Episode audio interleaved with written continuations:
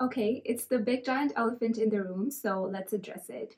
You have texts you haven't responded to, callbacks you keep postponing, to do list that is only getting longer, promises to yourself and others you aren't keeping.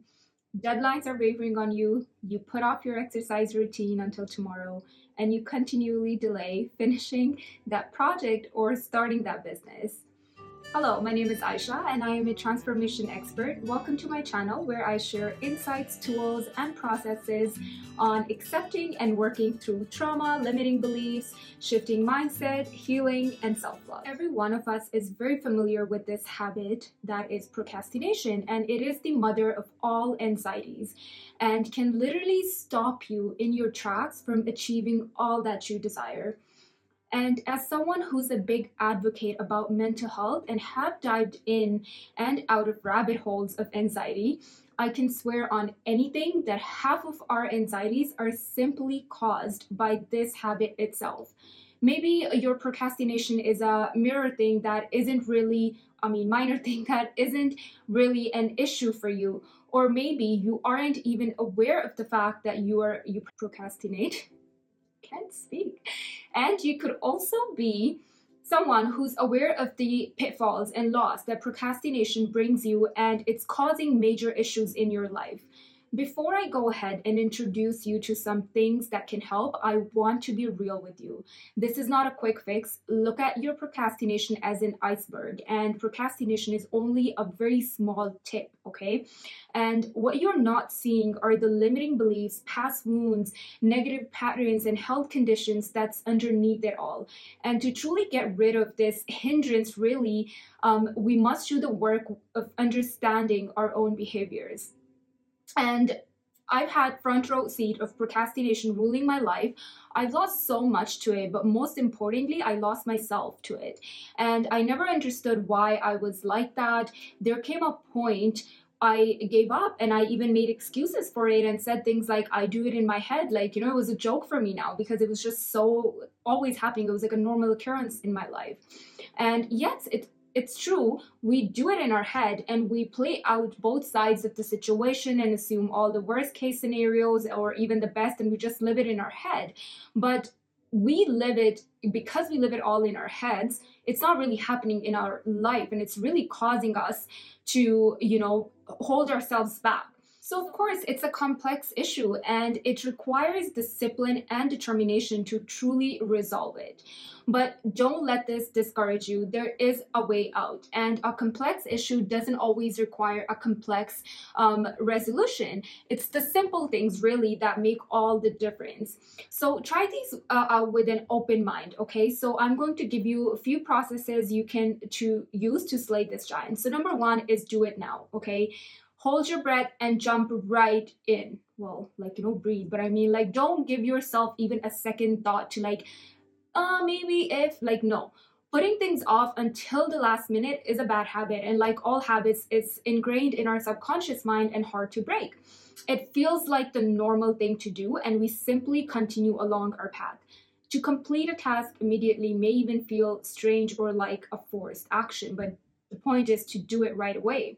And number two is take baby steps. Sometimes we procrastinate because the task may be intimidating to us. Perhaps um, you have no possible inkling on where to start.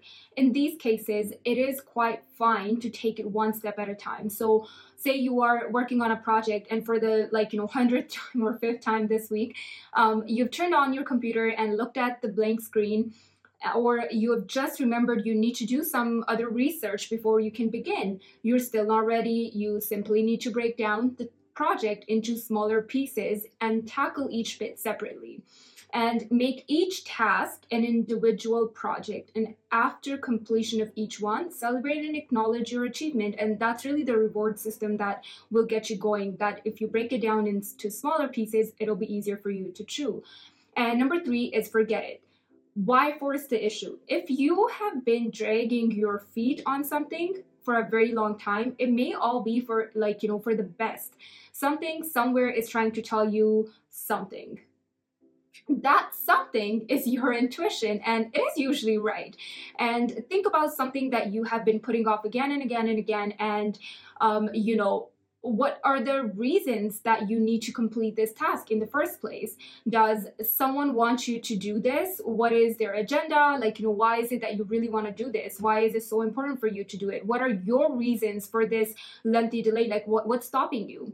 And i find it amazing that at times i put off doing something i'm thankful that i did. Disregarding a project after a long period of procrastination is However, usually a last resort though. Like, don't let this be an excuse to why you're giving up on things. It just means that open yourself to possibilities and start questioning yourself.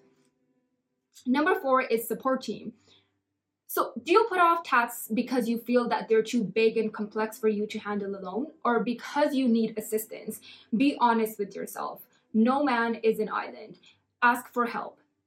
There are many resources out there that can provide you with all you need to carry out your job.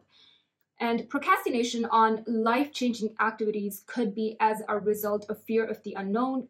So, get a mastermind group together, find a mentor, join a support group. You don't have to do it all by yourself. And one of the biggest things we procrastinate on is to actually stop procrastinating and getting the help, guidance, and accountability we need to level up. And this is also why you put off doing the healing work because you're afraid that you will have to accept and face the ugly parts of you. But know this: once you show up for yourself uh, and you know are determined to make the required changes and unlearn patterns, it's all worth it. Just ensure that to kick this habit, you do what feels good to you in whatever method you choose. If you enjoyed this video, please give it a thumbs up and subscribe for weekly conversations to accelerate motivation, divine connection, and rapid transformation and shift your life into one with joy, health, abundance, and love. If you're ready to make radical shifts and you would like to work with me to guide you, reach out to me on any of the links below and don't forget to sign up for the free ebook.